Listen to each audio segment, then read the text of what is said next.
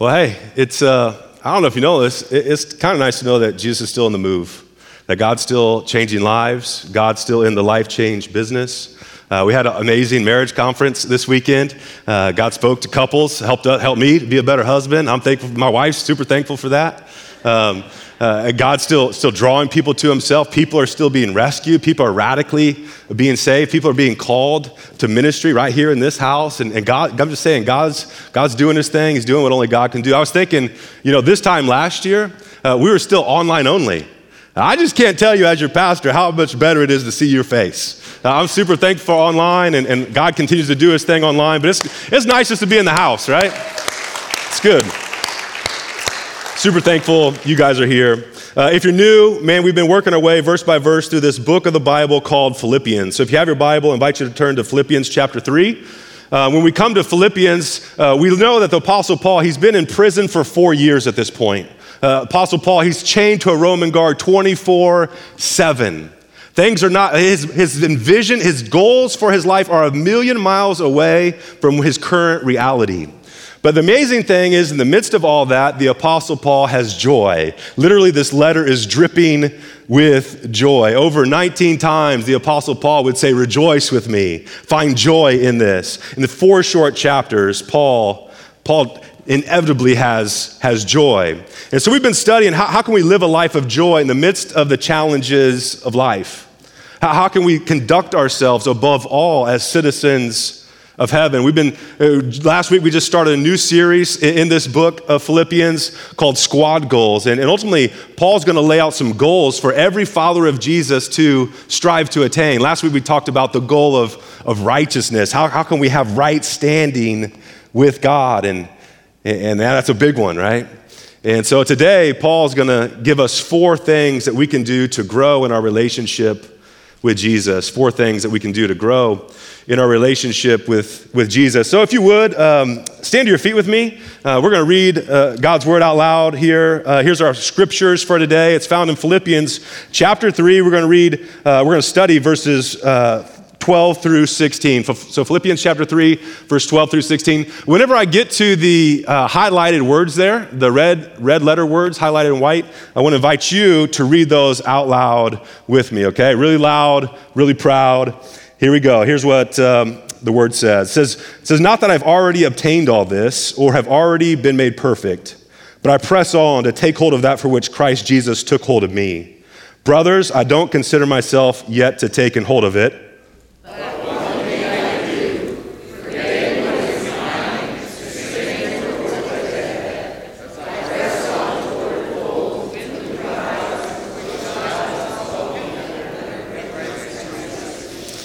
All of us who are mature should take such a view of things. And if on some, some point you think differently, that too God will make clear to you.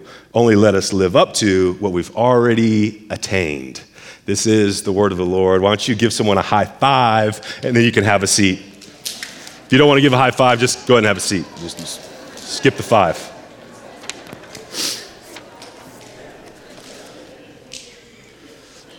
If you have some notes, we'll be taking some notes, um, uh, fill in the blanks here in, in, a moment. Several years ago, a guy by the name of Jack Canfield, he wrote a book called The Power of Focus. And the book, as you might imagine, uh, was all about focus. And, and he has a whole lot of research, a whole lot of scientific data to back up this point that, that in order to achieve your goals, you have to, you have to focus.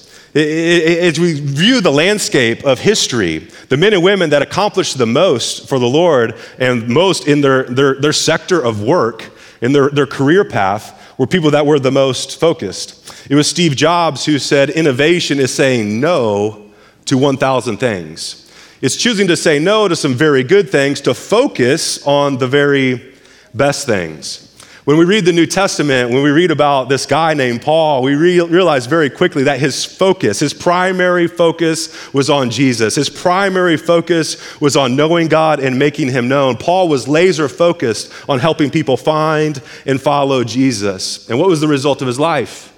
Churches were planted, Leaders were raised and released. Thousands were saved under his ministry. Literally today, billions of people around the globe, including us today, continue to study the teaching and the instruction of the Apostle Paul. And how did he do that? Well, he lived his life laser focused on Jesus. If you and I, if we want to grow spiritually, we too need to focus on Christ. So, throughout our, time today and even next week, we're going to look at principles from the Apostle Paul, how we can grow, how do we grow spiritually? Uh, four principles to achieve a life that is continually growing in in Christ. I know you guys all desire that. that that's our squad goal. That's why, that's why you're here. We want to just, Jesus, we just want to know you more. And so, here, if you're taking notes, this is where they begin. First fill in the blank is this uh, To grow spiritually, uh, we have to own our shortcomings. To grow spiritually, we have to own our shortcomings. Uh, I want to rewind to the two previous verses that we looked at last week. And Paul, Paul would write this. He said, he says this in uh, chapter 3, verse 10. He says, I want to know Christ I want to know Christ. I want to know the power of his resurrection, the fellowship of sharing in his suffering, becoming like him in death, so somehow, somehow to attain the resurrection from the dead. Paul's chief aim in life was this I want to know, Jesus, I just want to know you. And I want you to think about this for a moment. When Paul's writing this to the church of Philippi, he's been following Jesus for 30 years. Longer than some of you have been alive, Paul's been following Christ. He, he was taught the gospel by the resurrected Jesus in the Arabian desert. He had been, he'd been, Paul said this in Corinthians. He said, I was caught up to the third heaven. Like he had this transcendent experience because of his deep relationship with Jesus. And he tells the church, What I saw there, like I can't even articulate in words how amazing it was. This is the Apostle Paul. I mean, Paul's in Corinth. He's preaching to this church. It's a city that's in a whole lot of dysfunction, and he's very discouraged. And, and the resurrected Jesus appears to Paul. And he says, Paul, don't you give up. Paul, you keep preaching. I need you to do work here. Don't you quit.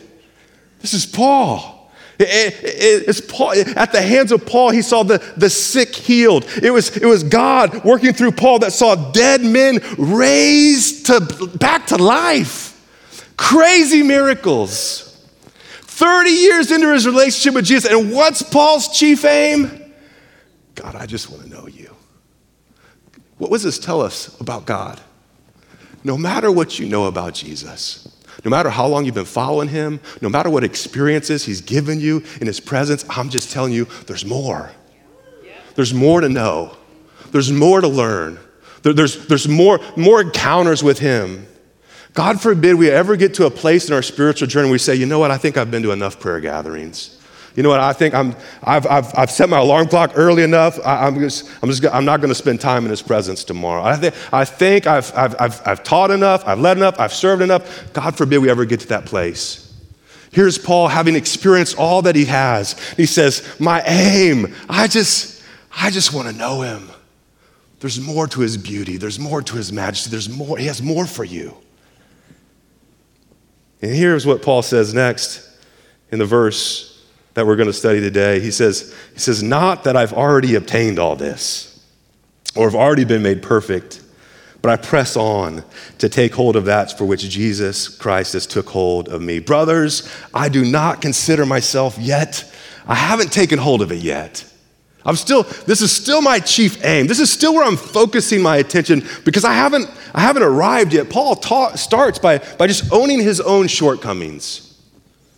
I mean, and think about this. this is a man who would write one third of your New Testament. By the time Paul is writing this to the church of Philippi, all the letters that he would write in your Bible have been written at this point, besides Timothy and Titus. Paul could have said, like, I'm to go chill on the beach somewhere, boys, because I put in my time. You know, that, that, we would understand that. But Paul's like, no, I'm, I'm pressing on. I haven't, I haven't arrived yet. There's more grace for me to experience, there's more work for me to do. There's more miracles to be had. God, God's hand of favor was on the Apostle Paul so much that, that as he's doing construction projects, he's sweating, he's building tents, and, and people know that God's hand of favor is on Paul. So, like, hey, my brother's sick. Paul, can you come? He's like, no, I got, I got, I got, I'm preaching tonight. I got to finish this project. I can't, but he's like, here, just take this, see what it does. And he takes, they take the sweat rags from the Apostle Paul, they lay it on the sick, and the sick people are healed. I mean, you talk about favor. You talk about the power of God resting on an individual's life. And what's Paul's response? I'm still just an imperfect person in progress. I haven't, I haven't arrived yet. One of the things that, that will help you grow in your relationship with Jesus is realizing that you haven't seen it all, you haven't heard it all, you haven't experienced it all. Two things I think that are essential for spiritual growth to even start. I think spiritual growth will be very challenged, if, if possible at all, without these two things. The first is this an understanding that we haven't arrived. Understand that I don't know, like, I don't know it all. I haven't arrived yet. There's still more, there's still more to experience. I think one thing that's going to make heaven so wonderful, one thing that makes the Christian life so vibrant, so life changing, so engaging, so electric, is that there's more to God's presence. I think a million years into heaven, after you've been in heaven a million years, you're still going to be in awe of the King of Kings and the Lord of Lords. And I think your response is going to be, uh, God, I just want to know you more. I haven't arrived yet. We got to understand that. The second thing that is necessary for spiritual growth to take place is a longing to be different than we currently are. That's Paul. He, long, he longs to know just more. He, he knows he hasn't, he hasn't uh, absorbed it all, he hasn't seen it all. And he's saying, God, would you just do a work in my heart? Listen, the longer I preach, the more I study God's word, the more I realize I don't know much. I have a whole lot more to learn. I have a whole lot more to apply. God, God still needs to do a deep work in, in my heart. When we own our shortcomings, we realize that we haven't arrived. God has more for our lives. And we have a hunger, hunger just for more of His presence. That's where spiritual growth begins. That's where Paul's at. Second thing, and you take a note, second fill in the blank, is to grow spiritually, we must press into Christ. We must press into Christ. Look at what it says in Philippians 3 3:12. He says, But but I press on to take hold of that for which Christ Jesus took hold of me. Uh, verse 14, I press on. I press on towards the goal to win the prize for which God has called me heavenward in Christ Jesus. That, that word press is an interesting word. It, it literally means this it means to move quickly and energetically towards an objective. To move quickly, to move energetically towards an objective. We, we could label that a, a spiritual veracity an aggressive intensity. Paul, Paul's saying, I have, a, I have a spiritual veracity to take hold of Christ. I'm moving forward quickly and energetically just to, just to know him more. Here's what I want you to know there's no such thing as, as passive spiritual growth. We, we can't just sit back and say, well, if God wants to change my life, God can change my life. Here's what I know from my own story I, I heard dudes like me on a stage like this tell, tell a group like this, God will change your life. And I believe that 100% because he's changed my life.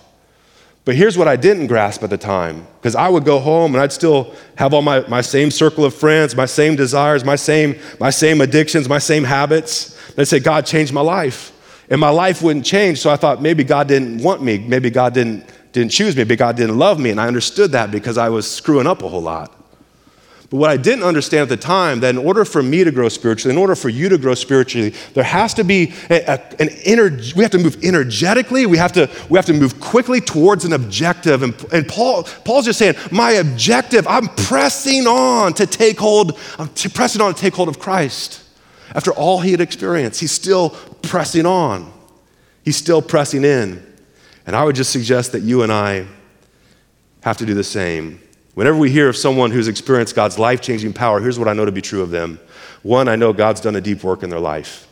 Second thing, I know that they've pressed into Christ. They have intentionally pursued Christ. They didn't just sit back passively, they took action toward Him.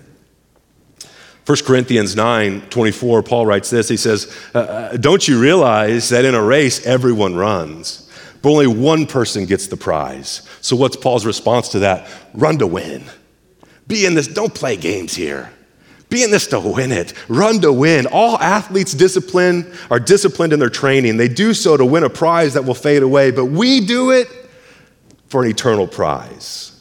So I run with purpose in every step. I'm focused on my goal, and my goal is Christ.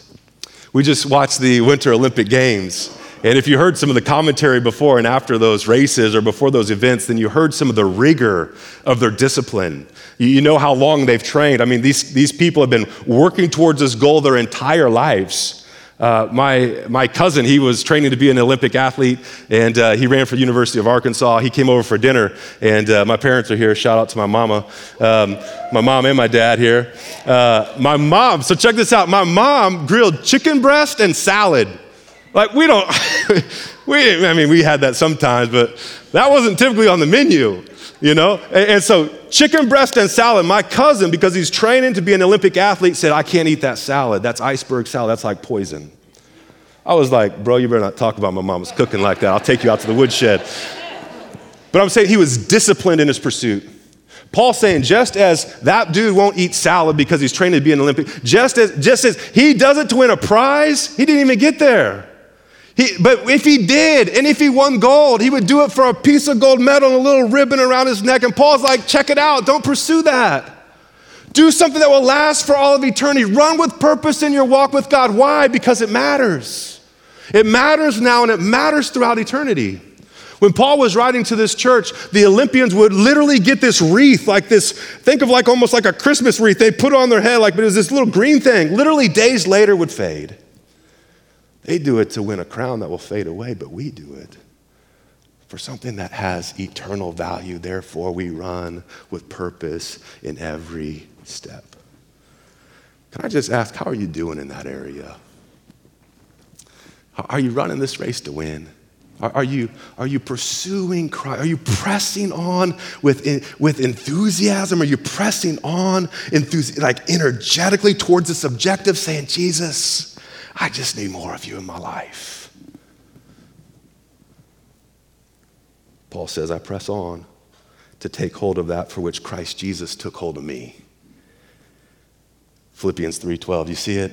He says, what, what's my goal? I'm pressing on to take hold of him who's already taken hold of me. You know Jesus pursued you? Do you know that he like intentionally, energetically, strategically orchestrated seasons in your life to bring you to this place? Where you say, God, I want to know you. And maybe you're here and you're like, I don't even know God yet. And I would say, hey, He's still orchestrated very intentionally, very strategically to bring you into a place like this. So at the end of the message, you can begin a relationship with Him. He loves you that much, He's pursuing you. Listen, you might have been a surprise to a lot of people, uh, but you need to know this. Before the creation of the world, God had you on His mind, He planned your creation, He had, he had plans for your salvation. He planned for you to press into Him, to go on this journey to say, God, I want to know you. Every day of my life, I'm living in pursuit of you. I'm, I'm moving forward intentionally. I'm taking steps in my relationship because I just want to know you more. Not only that, but He, he planned your glorification. He, he has plans that whenever this body of yours, this body of mine wears out, He's got plans to give you a new body so that you can experience the power and His presence for all of eternity. He had, he had all that in mind before your parents ever knew you could be a reality. Before the foundations of the world, he knew you. And why did he take hold of you? Why did he aggressively and energetically and strategically pursue you? Romans 8 29 says this. He says, For, for God knew his people in advance.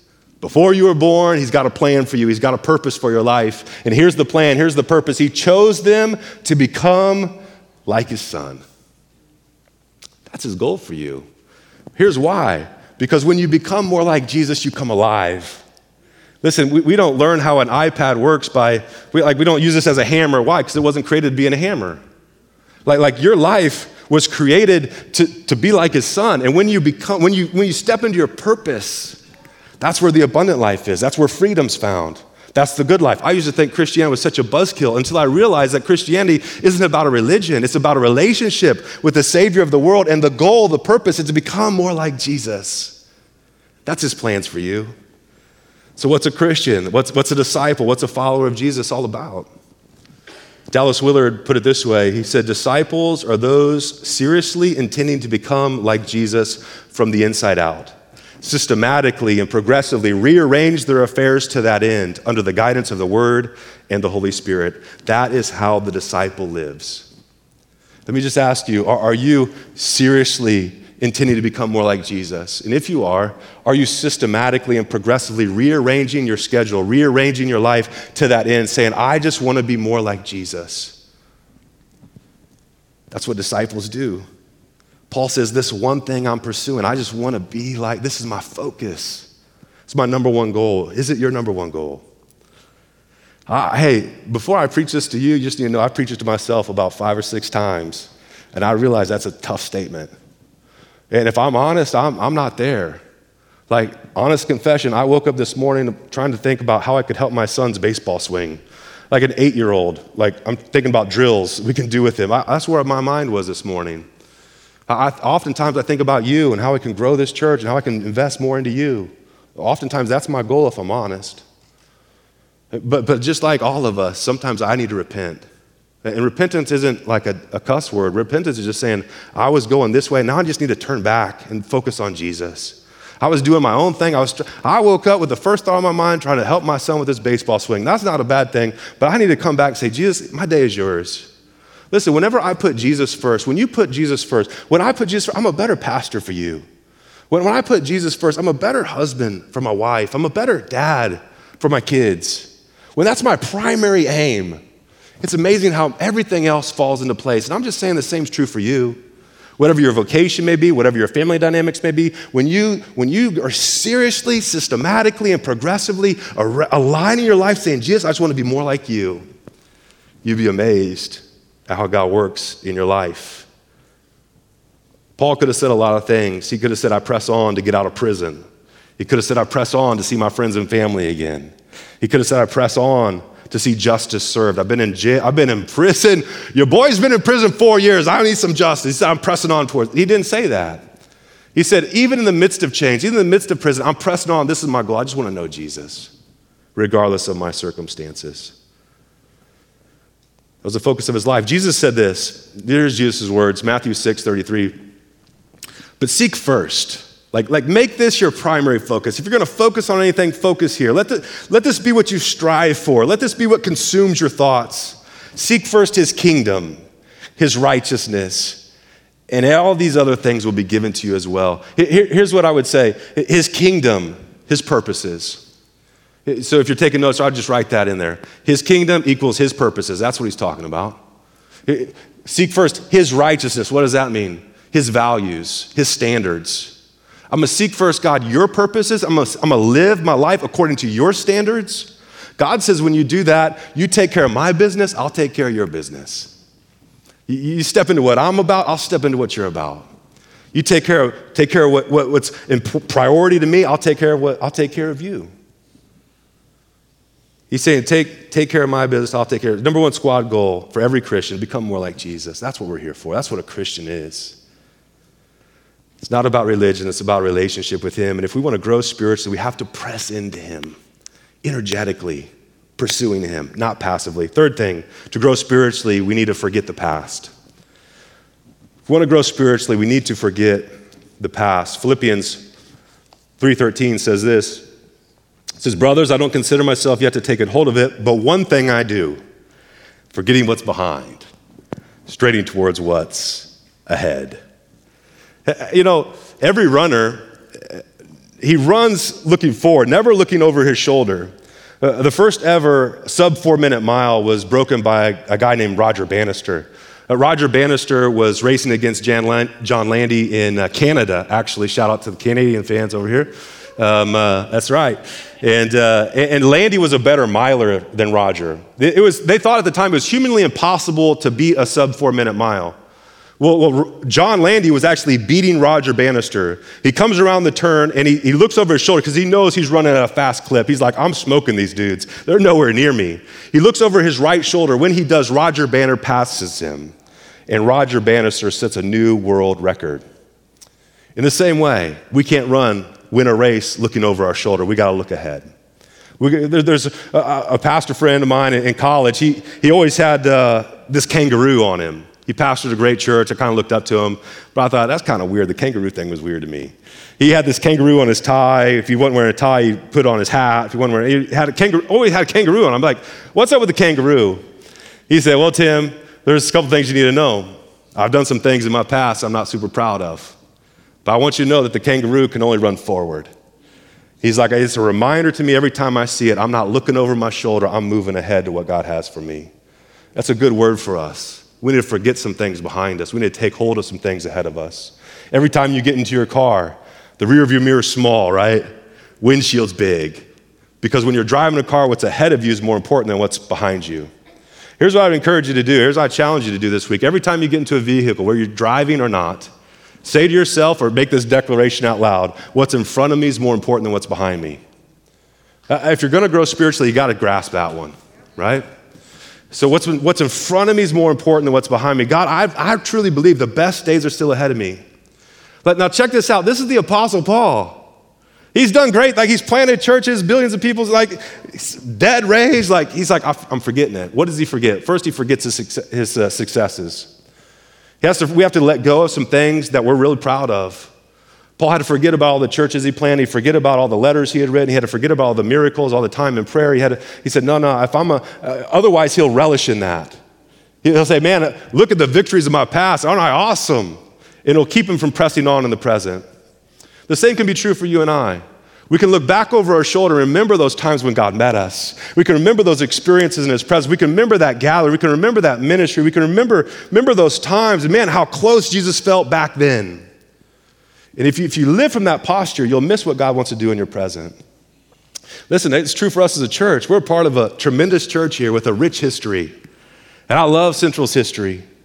But if we're always looking over our past, remembering when that ministry took place, we used to sing those songs, we used to do things this way. I remember when the pastor used to do that. I remember when that ministry used to do this. We're always looking back. Listen, I'm just saying we might as well hang it up. If you don't believe the best days are still ahead of us, that will hinder growth. You'll be the hindrance to growth. Listen, but if you have this optimistic outlook like Paul and say, no, the best days are still ahead, God has more ministry for us to do, there's more ground for us to take. Listen, that's when you grow. That's when we grow.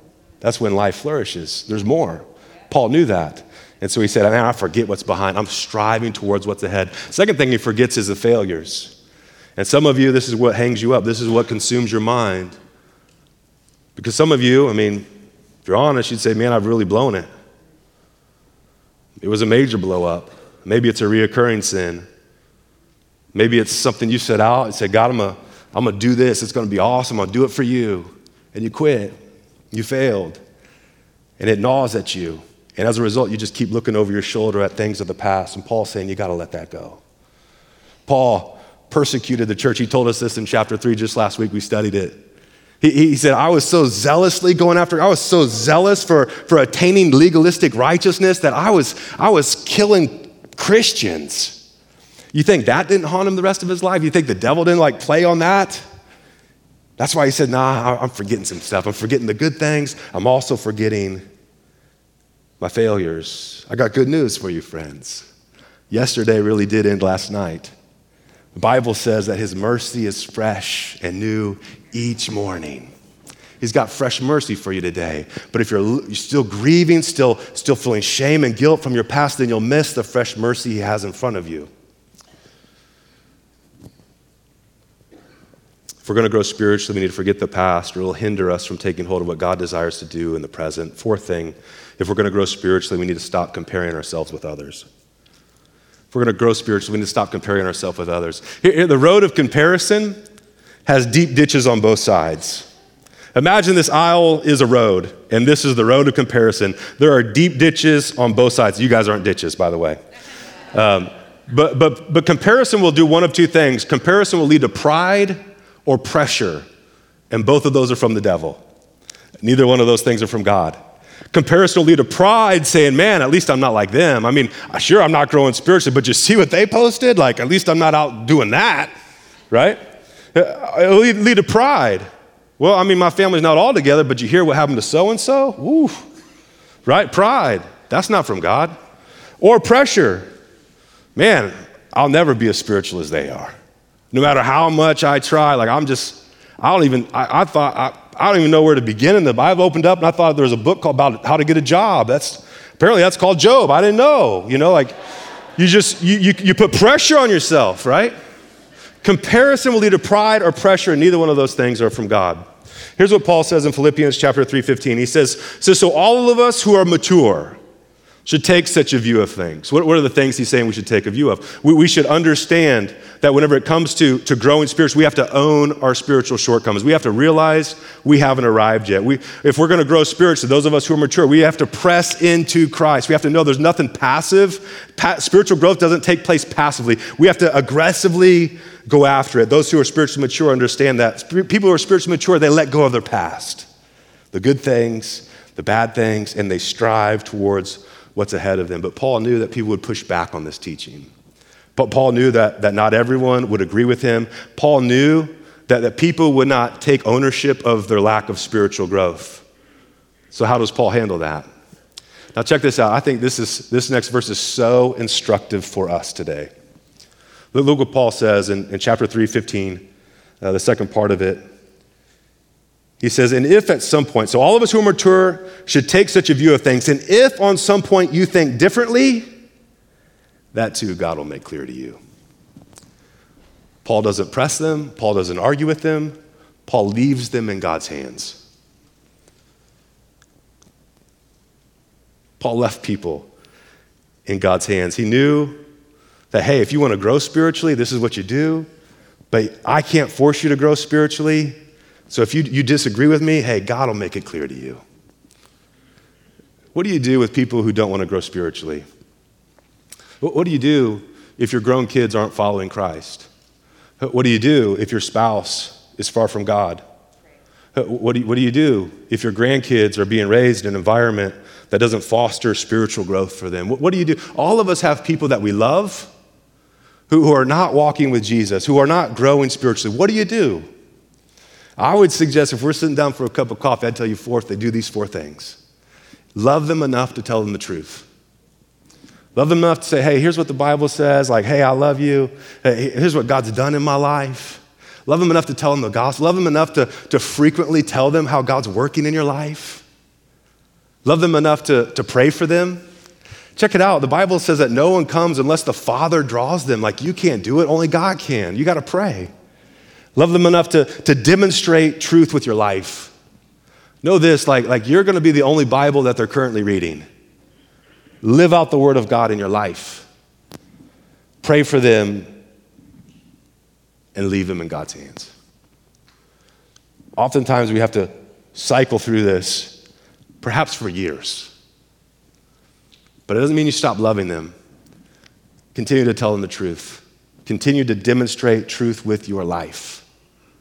Like, check it out. My, my parents are here. I, I would just say this as a testimony from a grown son that was living on my own terms, like far, far from God. My parents, my, they, they, just, they just continue to demonstrate truth with their life. Well, I, they would find, they'd put like post it notes by the toilet paper in the bathroom, right? Like, and, and looking back on it, I thought, why are you trying to pressure me in this? Now I realize they were trying to keep their own sanity because I was driving them crazy, right? But, but they demonstrated truth with their life. They never stopped loving me, they, they kept boundaries for me, but they loved me. And, and, and I couldn't deny that. I think it was Mark Twain who said, There's nothing more irritating than a good example. Demonstrate with your life. Pray for them. Leave them in God's hand. Listen, we can't force people to grow. We can't force people to grow spiritually. I wish we could. Hey, I've tried it. And I, my testimony is it backfires every time. It blows up in my face. But remember this God loves them more than you love them. God desires for them to know Him more than you desire for them to know Him. And you need to know that God's working in ways that you don't see. He's, he's orchestrating, he, just as He pursued you, just as He systematically, strategically, energetically pursued you, He's pursuing them too rest in leaving them in God's hands. Here's the challenge don't get so consumed with their lack of spiritual growth that you stop growing spiritually. You focus on Christ. You focus on growing in Christ. You focus on experiencing more of God's power. God, I just need more of your presence in my life. God, I just want to know you more. Let that be what consumes you. John Wesley said this catch on fire for God, and people will come from miles to watch you burn. They might not have to come from miles, they might just have to come from the living room. They might just have to come over for family dinner. And when they do, you say, Let me just tell you about my Jesus, what he's been doing in my life. Man, I, here's what was going on, and he came through. Man, I know you may not believe that, but I, that's a miracle. That just doesn't happen. Focus your attention on Christ. Press into the one who has taken hold of you. Then Paul closes this section and he says, Stop comparing yourself with others, but instead do this. Verse 16 Only let us live up to what we've already attained. Listen, don't worry about what everybody else knows. What do you know? Do, do you know that God desires a relationship with you? Do you know a relationship requires you praying? Well, live up to that. Do you believe this is God's word and like God speaks to us through his word? Well, then live up to that. Oh, oh, don't worry about what they're doing. You just focus on Jesus. Let us, let us live up to what we've already attained. Paul's saying, hey, you and me, Let's live out the truth we understand. Let's, let's make a choice. We're going to grow in Christ. We're going to live in awe of who He is. We're just going to behold His majesty. Jesus, we just want more of you. We're going to live enthralled with Him. We're going to enjoy Him. We're going to think about Him. We're going to set our minds on things above, not on things below. Let Christ give you an experience of His power, His resurrection power, the fellowship of his sufferings. Let's set our hearts just to, Jesus, we just want to know you more. In closing, I got two questions for you. Two questions as we close out this service. Uh, the first is this Are, are you growing in Christ? Are, are you growing in Christ? Paul said, This one thing I do. I'm going to forget what's behind, and I'm going to press on to take hold of him who took hold of me. That's my focus. That's my chief aim in life. Listen, I know you want to grow in Christ. That's why you're here. Today is simply an invitation to recalibrate your heart, recalibrate your calendar, recalibrate your priorities, recalibrate your schedule, to say, Jesus, my number one focus is I just want to know you more. Here's what I would ask you to do if you're willing to take action in that area. First, ask, ask God to help you reorder your focus. Second, get your calendar out. Be intentional about this. From this time to this time, God, I, I, I got, I'm scheduling a meeting with you. It's unhindered time, uninterrupted time. If I miss a day, I'm, a, I'm, a, I'm not canceled tomorrow. I'm back on schedule. Restructure your day to grow in Christ. Second question I want to ask is Have you begun a relationship with Jesus? Like, not do you know about him, but do you know him? Like, are you walking with Him? He, do you know He saved you? That He's rescued you from the shame of your past, that He's He's, he's given you the power to find freedom from sin. Like he's, he wants relationship with you. Are you, have you begun walking with Christ? Earlier I read Romans 8 29, and, and it says this For God knew his people in advance, and he chose them to become like his son. The very next verse says this and having chosen them, check this out, he called them to come to him. Listen, the call to follow Jesus is not a call to join a church. Be great if you want to, but that's you. The call to follow Jesus is not a call to a religion. The call to follow Jesus is a call just to come to him. Listen, life transformation takes place from the inside out. Christianity isn't about behavior modification. It's about a real relationship with a real God who really loves you. And allowing Him to come into your heart and do a deep work and just say, God, I'm not where I want to be, but God, I hear you. You're in the life change business. So, God, I'm going to pursue you. I'm going to intentionally go after you. God, here's my life. He'll give you a, a brand new start. He'll make you a brand new person. Uh, Jesus said this no one can go to heaven unless he's born again. It's that life changing encounter with him. Paul put it this way the old is gone, the new has come. Has that happened in your life? If not, you just need to know God has strategically gone after you. He has pursued you. I don't know what brought you here today, but He's orchestrated your steps to land in the seat you're sitting in so, so that you'd hear this. He wants a relationship with you. He, he died on a cross to pay the penalty for your sins, to set you free from your shame, your guilt so that you can let go of the past and take hold of what He has for you in the present. Once you enjoy His presence, not just today, but for all of eternity. The Bible says this that if you, if you call out to the Lord, you'll be saved. Everyone who calls to the name of the Lord will be saved, but you've got to call. It's a choice you can make. I'm not going to try to force spiritual growth on you. That's backfired on me already. But if you want to make that choice, Man, it'd be my joy to help you begin that relationship. Begins by, by talking to God. We call it prayer, but it's really you just talking to God. And uh, if that's where you're at, I would love to, to lead you in a prayer to begin a relationship with Jesus. So if you would, bow your head, close your eyes. If that's you, you just, you just say a prayer like this to God. Say, Jesus, I thank you for going to the cross to pay the penalty for my sins. Today I want to receive your forgiveness. Today, God, I surrender my life to you. Pray, God, you'd make me a new person as I partner with you in this relationship for all my life. Thank you for doing that. If that's your prayer today, with every head bowed and you continue to pray, I would love to pray for you specifically before we get out of here. And so, if you would, be so courageous just to lift up your hand, show me that, man, that was my commitment today. I committed my life to Jesus. Thanks. Thanks. Thanks. Yeah, thanks.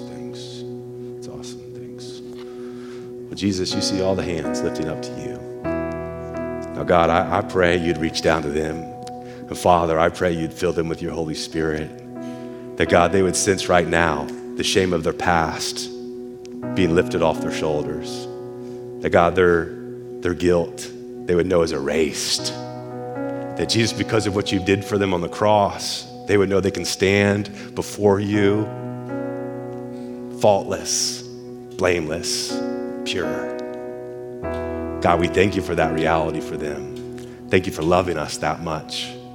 Now, God, I pray that you would help them to pursue you, to press into you all the days of their life. In Jesus' name, amen. That's awesome. Let's give it up for those people that made that spiritual commitment today.